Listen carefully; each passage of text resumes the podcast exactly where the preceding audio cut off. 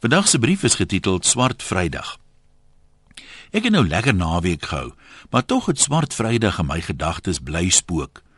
Miskien is dit omdat ek nie swart gedra het nie en erns betoog het teen geweld teen vroue nie, al verafskeek ek dit met my hele hart. Ek dink onwillekeurig aan se Lawrence Olivier se woorde op die plaat Time. Control your thoughts and your words, for they have immense power. Waar lê die wortel van die kwaad dat mans vrouens nie meer respekteer nie? Kan dit dalk lê by die feit dat so min mans deesdae nog respek werd is? Jy sien al meer dat mans verskoning soek. Een vra selfs op Facebook, hoe kan hy nog soos die hoof van die huis voel as sy vrou dan meer as hy verdien? Dalk is die probleem dat man se posisie as hoof van die huis te lank kunsmatig geskep en in stand gehou is deur die kerk, die staat en die gemeenskap. Ek meen vroue is vir eeue nie in kerklike ampte toegelaat nie. Vroue het maar 'n paar dekades gelede eers stemreg gekry. En ek sien in vandag se koerant 'n foto van 'n ATKV takse bestuur, blykbaar iewers in die 1950s geneem. Op die foto is 'n klomp ou oomies en twee jong dames. Maar hulle name verskyn nie eers saam met die res onder die foto nie. In plaas daarvan is daar 'n verskoning om die mans gerus te stel. Die twee dametjies is darm nie deel van die bestuurspan nie. Hulle is net daar vir versiering. Kry jy die prentjie? Ware leiers word nie in tye van voorspoed gebore nie.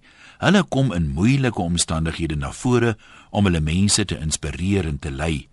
En laat dit nou maar gesê word, die huidige oes aan manlike leiers is maar uiters skraal. Maar daar is hoop. Dalk is die omstandighede nog net nie moeilik genoeg vir ware leiers om na vore te kom nie. Al bekleed jy geen gesagsposisie nie, moet 'n mens hom seker in die eerste plek jou eie leier wees en verantwoordelikheid aanvaar vir jou eie lewe en die keuses wat jy maak. Hulle het altyd gevolge. Maar solank mans verskoning soek oor hoekom hulle afsteek teen sterk vrouens of skuil agter regstellende aksie, sal niemand na hulle kan opsien as leiers nie, nie eers in hulle eie klein huishouding nie. En voor jy my nou stenig, Vra jouself hoe sommige mans dit regkry om in moeiliker omstandighede as joune na vore te kom. Luister wat hulle sê.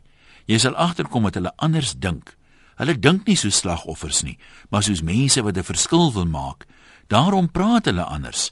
Hulle lamenteer nie heeldag en skuil agter verskonings nie. En op die ou end maak dit 'n groot verskil. Dit dwing respek af, selfs in nederige omstandighede. Ek sê Kom ons begin by onsself en ondersoek weer 'n slag ons eie gedagtes. Dit was en is nog altyd die vertrekpunt van groot dinge. En nou moet julle my verskoon. Ek moet gaan skottelgoed was voor my vrou by die huis kom. Groete van oor tot oor. Anoniem.